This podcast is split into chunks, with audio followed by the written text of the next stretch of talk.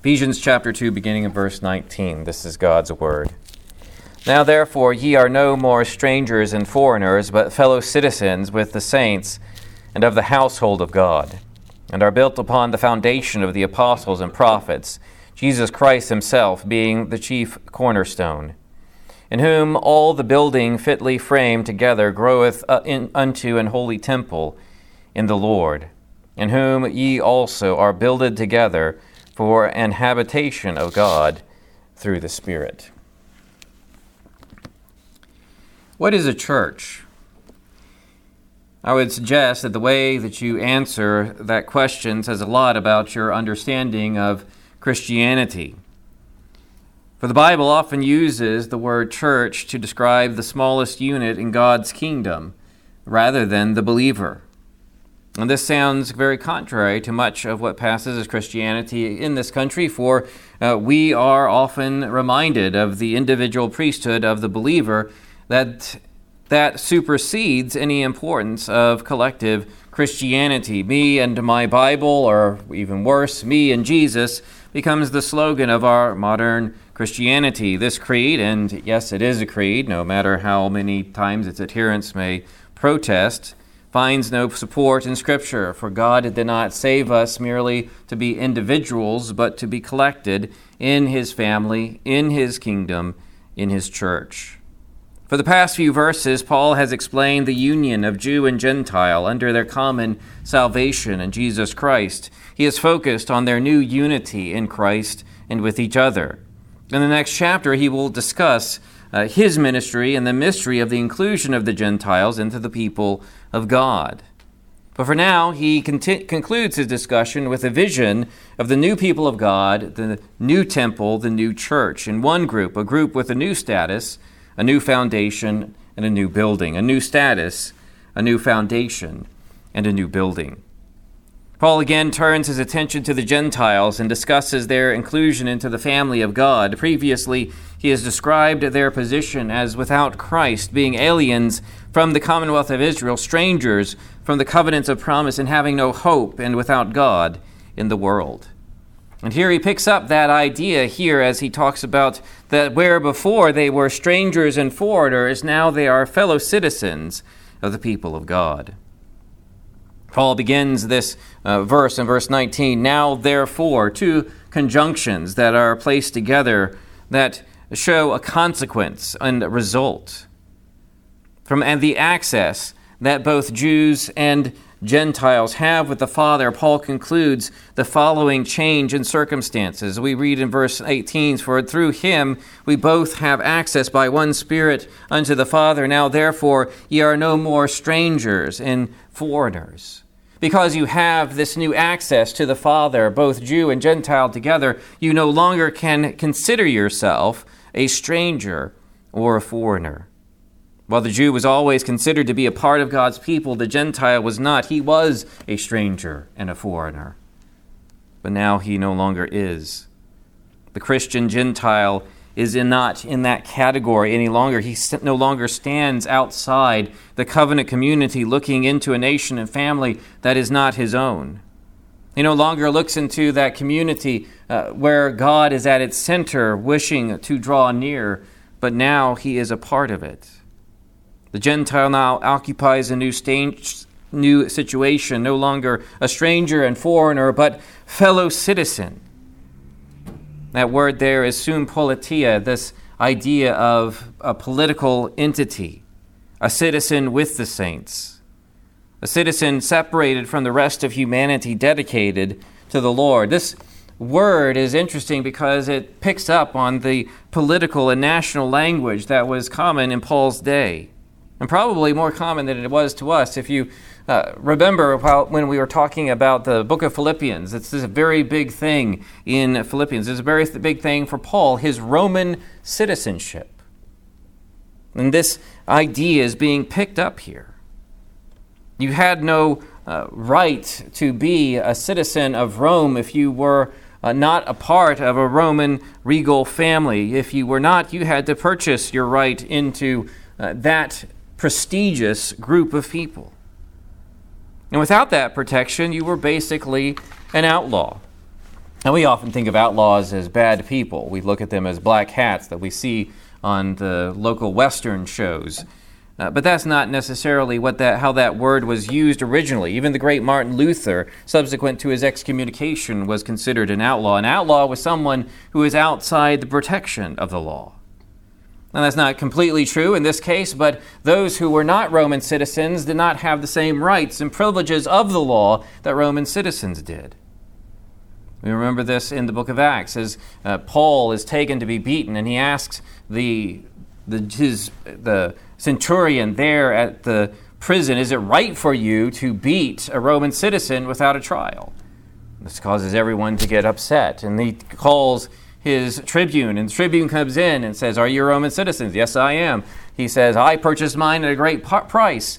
And Paul says that he is born a citizen. The sense of rights and privileges is one that is inherent in this statement. That the Gentiles are now members of the household of God and having all the rights and privileges of the people of God. It follows from his previous statements for through him we have both we both have access by one spirit unto the Father. Here, as fellow citizens, they both have access to the Father. Only those who are members of the family are able to call God Father. Those and only those who own Christ can call God rightly Father. We have the idea of fellow citizens with the saints and of the household of God. The Westminster Confession of Faith in chapter 1 says, All those who, that are justified, God vouchsafeth in and for his only Son, Jesus Christ, to be made partakers of the grace of adoption, by which they are taken up into the number and enjoy the liberties and the privileges of the children of God. Have his name put upon them, receive the spirit of adoption, have access to the throne of grace with boldness, and are enabled to cry, Abba, Father are pitied, protected, provided for, and chastened by him as by a father, yet never cast off, but sealed to the day of redemption and inherit the promises as heirs of everlasting salvation. It's one of my favorite parts of uh, the three benefits that we receive from Christ as our mediator, both justification, adoption, and sanctification. I've often said that adoption is probably one of the least appreciated of the three. We spend a lot of time talking about justification. We spend almost as much time talking about sanctification, but adoption often gets the short shrift. Nevertheless, it is one of the doctrines that distinguishes Christianity from all other religions of the world that we who do not deserve to have a place with God can call God Father. It places us into the closest relationship with the Godhead. It is indeed the privilege of the Christian. As Paul has indicated before, this adoption, this presence, uh, fuels our prayer life. As the Westminster Confession says, we have access to the throne of grace with boldness and are enabled to cry, Abba, Father. As Paul, in this very uh, section right before, we have access, uh, we both have access by one Spirit and to the Father. The church should be a community of prayer. Do we pray for those within the church? Our rugged, uh, our cultural rugged individuality often makes us isolated. We grow more and more attached to everything, and yet we want a place to belong. It's one of the oddities of our current cultural zeitgeist. If you don't like zeitgeist, it means the way in which people are living now. That uh, we find ourselves in an environment where more and more people become more and more isolated and so fi- find uh, smaller and smaller pockets of people to belong to. But the church is where God's people belong. It's not a small pocket of uh, reality, even though if we look around ourselves, we might think, well, this is kind of small. We belong to a nation and a people and a family that is bigger than we can ever imagine. For the promises of God are certain and sure that when He told Abraham that your descendants will be like the sand on the seashore and the stars of heaven, He was not lying. And yet, the size of God's community and His family is not as important as its Father. Our status with Him is as, as, as immutable as His character. For we have ever, an everlasting salvation. This is our new status, but secondly, I want us to see our new foundation. For the church is not a social group based upon traditional social qualities. If you uh, think about the way that people begin uh, to form these kind of niche communities in our day and age, they are looking for something that is like birds of a feather flocking together, some uh, common interest or desire. But the church is built upon something infinitely more stable, a foundation infinitely less removable. It is built upon re- revelation and regulation. Paul turns from the political and familial metaphor to a structural metaphor here in verse 20, and are built upon the foundation of the apostles and prophet, prophets. He states that the church is built upon the foundation of the apostles and prophets, a statement that generates debate about what uh, the prophets really are. We know what the apostles are. They are the 12 include, and uh, the addition of Paul. But which prophets is Paul referring to? Is he referring to the prophets of the Old Testament or is he referring uh, to the prophets of the New Testament? Paul will use apostles and prophets in uh, chapter 4, verse 11, in talking about the gifts that God gives uh, to the church. It probably is more likely that Paul is referring to the ministry of New Testament prophets along with the ministry of the apostles. The way in which, in his day, revelation from God was being brought uh, to his people. And Paul's point here is one for us to take, not that there is the continuing uh, work of, of, of prophets or apostles in our day, but that the foundation of the church is based upon the revelation of God to them.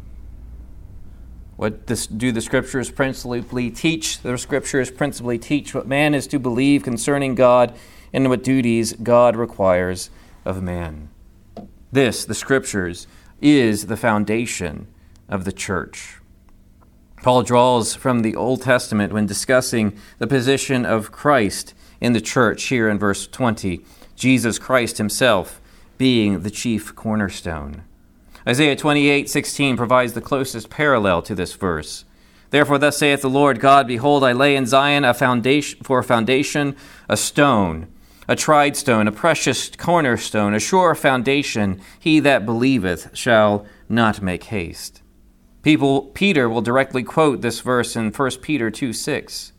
Jesus will use the same metaphor for himself in Matthew 21 42, Mark 12 10, and Luke, 10, uh, Luke 20 17. Did you, ne- did ye never read in the scriptures, the stone which the builders rejected, the same has become the head of the corner? This is the Lord's doing, and it is marvelous in our eyes. Quoting from Psalm 118 22. Commentators debate the connection between this uh, the foundation and Christ as the cornerstone. At the heart of the controversy is Paul's statement in 1 Corinthians 3:11, "For no other foundation can ma- any man lay than what which is laid, which is Christ." So, is Christ the whole foundation or is he the cornerstone of the foundation? And I'm not going to try to get into the controversy here because Paul can use one metaphor in one letter and a completely different metaphor in another le- letter and both be true. Here in this, how do a lot of it has to do with how we understand Jesus as the cornerstone. Some have tried to make it as the capstone or the headstone, the top of the arch. So the foundation at the bottom, Jesus at the top. However, it's probably better to understand the cornerstone as that uh, first stone to which all the building is to be gut gauged. All every part of the building's accuracy measured by this first stone. Jesus as the foundation of the foundation, the substance of the revelation of the apostles and the prophets. For they speak not from themselves, but solely of Jesus. Our foundation, that commonality to which we all belong, is based upon the revelation of God about Jesus the Savior. In one verse, Paul has given the church the foundation of its existence, its nature, its character, and its mission. We are people of the book of the Savior. The book is inseparable from the Savior. For we would have, never have any knowledge of the Savior but for the book and the Spirit. You cannot be a follower of Christ without being a student of Scripture. You cannot claim Jesus as your Savior without the Bible as your guide and life plan. You cannot claim the church as your home without Scripture as its foundation. The Bible defines the story of the church, the mission of the church, the reason for the church, and the nature of the church. If we are to flourish as Christians, we are to orient our lives around the book, the Bible. We must resort to it frequently. My dad had this infuriating habit, and you know I've told you this before, that bugged his children to no end and he still practices it. When we, when we would come to him and ask him for his advice, he would rarely ever tell us uh, what we ought to do. He would take us to Scripture and give us questions and factors that we ought to consider to know what to do. For every aspect of our life must follow what the Scripture teaches. We often want to know God's will by asking questions that the Bible is not interested in answering. And yet, if we would know God's will, the questions we ought to answer ought to conform to the, an- quest- the, the questions we ought to seek answers to ought to conform to the answers the Bible is interested in giving because those are the answers that truly matter. This is why reading the Bible is important. It's why the worship service follows the Bible. It is why worship is important because it takes us to the Bible. It is why being conscious in our daily life of living out the Bible as our new foundation is so important. We see the new status, the new foundation, and finally, a new building. Paul continues building on the structural metaphor with a connection to an image to which the people at Ephesus would probably have some immediate interest. He starts talking about a temple. And if you remember the story of those in Ephesus, they were pretty jazzed about their temple. Their temple that was considered to be one of the seven wonders of the ancient world, the temple to Diana, but better than that temple, Paul reminds the church that they are a holy temple, a holy dwelling. Paul describes the church as a temple in verse 21, in whom all the building fitly framed together groweth into an holy temple in the Lord. Each member of the church is like a uniquely fitted stone that causes the temple to grow you ought to, it's curious how he kind of mixes his metaphor, both agricultural and structural. We can think of it as being built, the stone upon stone as the temple is erected, but Paul kind of uses a, an agricultural word, a growth word. As growing plants rise from the soil toward heaven, so this building, this temple, begins at its foundation and rises gradually. The temple's construction in this pro- progress reminds us that the growth of the church is not immediate, that it takes time. The individual stones are growing into their unique gifts, but fit together into that building. Finally, and perhaps more importantly, Paul adds at the end of verse 21 a holy temple in the Lord. This word Lord probably points us to the Jesus Christ as the Lord. His key role in the entirety of the building of the temple. That we are part of the temple because we have been united to Christ. This is probably why he kind of combines the agricultural and the structural uh, metaphor so that we cannot think of ourselves kind of as separate stones doing our own thing, even within the broader uh, temple construct, but as a living organism which is growing with all of its parts uh, playing an intricate role. The body of Christ, as Paul will use as a metaphor as well. He function, uh, Jesus functions as the standard by which all the parts of the temple are measured, and he also includes his people into that building he constructs. Paul then repeats the principle, adding the inclusion of the Gentiles in verse 22 In whom ye also are builded together for an habitation of God through the Spirit. The union of all believers in the building of the temple. Paul contrasts the nature of the wonder at Ephesus with a temple of God.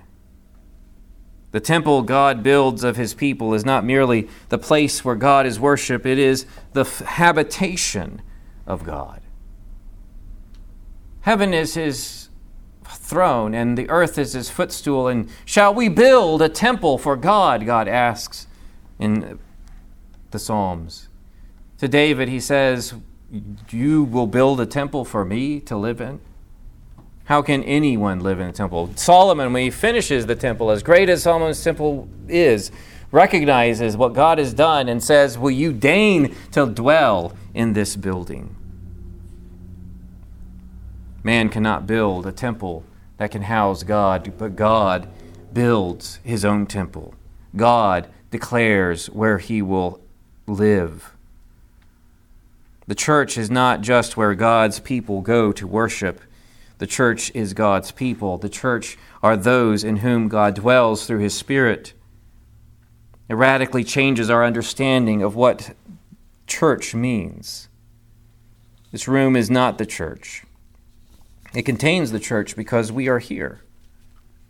The building that we are in is not the home of God because he has chosen to tabernacle within us by his Spirit. In what way does God live in us? Paul tells us that God inhabits us by his Spirit. Here we clearly understand that Paul is referring uh, to the Holy Spirit. The unity of the Godhead involves the procession of the Spirit. And the indwelling Holy Spirit is the indwell therefore the indwelling of God. But are you a member of the church? Now, I'm not asking you about your membership to a human organization, although that is important. I am asking about your status with God. Jesus continued to use the metaphor when he said, The stone that the builders rejected, this has become the head of the corner. He said, And whosoever shall fall upon this stone shall be broken, but whosoever it shall fall upon, it will grind him to powder. Those who are not united to Christ, those who are not part of the building that he is building, will be judged by that same standard, by that same Lord Jesus. And that judgment has only one verdict guilty. Jesus told Nicodemus, He that believeth on him is not condemned, but he that believeth not is condemned already. We all stand condemned before a holy God because of our sin. The righteous and just God must punish sin. And Jesus is the one and the only one who is able to resolve our most important problem. There is none other that is able. He is the way, the truth, and the life. No man comes to the Father but by him. In the end, your son will be either punished in Jesus or in you. For Jesus is God who became man for us, to live the perfect life for us, to die for us upon the cross, to rise again on the third day to proclaim his victory over sin. Failure to believe in Jesus, to be united to him in his death and resurrection, means your sins will be punished, though, in you. Do you believe this? Do you believe that what Jesus did, he did for you? Have you made peace with God through him, through repentance and faith? What is a church? It's not a building, it's not a pastor, for that many of you are probably thankful. It is not an organization, it is God's people. What lessons ought we therefore to draw from Paul's description of the church? The first is that Jesus, as the foundation and the guide to whom all his people, all of his building blocks are to be aligned, we are to pursue holiness. We are to pursue being that holy temple that God is bringing to, bit, to bear. every habit, every part of us that is not looking, does not match the standard of Christ, must be removed. You think about all of those blocks that were fashioned by hand to make uh, the temple. Each one had to be ordered according to that uh, standard. And everything that wasn't uh, right about that block before it was put in the temple had to be knocked off. You know the story about Solomon's temple. They even did all of this work away from the temple so that the sound, no sound of uh, work of hammer striking uh, chisel striking stone would be heard within the precincts of the temple. So also we are, even as we are apart, even as we're growing into the temple, are to give ourselves to be removing anything that does not look like Jesus. But secondly, that very fact reminds us that Christian growth and the growth of God's kingdom and the growth of the church, both universally and locally, is a slow process. We are a very impatient people. At least I know I am. This evening, as I leave here, I'll probably go home, take some uh, meat that I smoked this week, and put it in this wonderful invention called the microwave. In three minutes, it'll be ready for my consumption. At least I hope so. Microwave popcorn is wonderful. In a minute and a half, we are all ready to go. Instant gratification, and we come to the Bible and we come to God often and want immediate sanctification, immediate holiness, and usually immediate holiness in other people because they are the problem and not us. But this message from Paul tells us that the problem is us and that the problem is not going to be solved immediately. That though we can never be satisfied with our current level of holiness, we cannot require of ourselves and others more growth than God grants. And finally, the third thing I want us to see here is that God in Paul in this statement is making this one thing very abundant that Christians grow together. One of the worst lies the devil uses is to convince the people of God that they are alone. We think that we must do the work of sanctification and growth alone. And yet we are given all of the means of grace together to do that work together. Why is it so hard? Why is it such a struggle to grow in Christ? Because it is the way the world, the flesh, and the devil seek to tear apart the unity of God's people. And what is it that enables us to continue in that vein? What motivates us to endure the work of God cutting off all of our rough spots? Is because we have been united to Christ our Savior. It is through the constant reminder of our Christian identity in Christ that God builds His church. By continuing to remember the blood of Jesus for our sin, that medicine for sin sick souls, that we desire to die to self Let's pray together.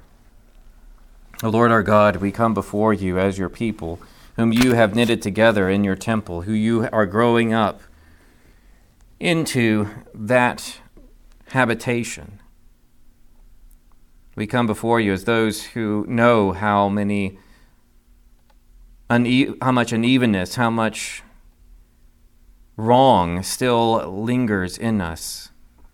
So much that does not look like our Savior. And often it, it causes us impatience. And yet, O oh Lord, you are at work. It is you who are building your temple. It is you who are growing them based upon the foundation of your word, the truth of Jesus for us. We pray that we would endeavor to live as members of your household, worthy of the name that you give us, of your people, of your family. Hear our prayer this evening as we make it in Jesus' name. Amen.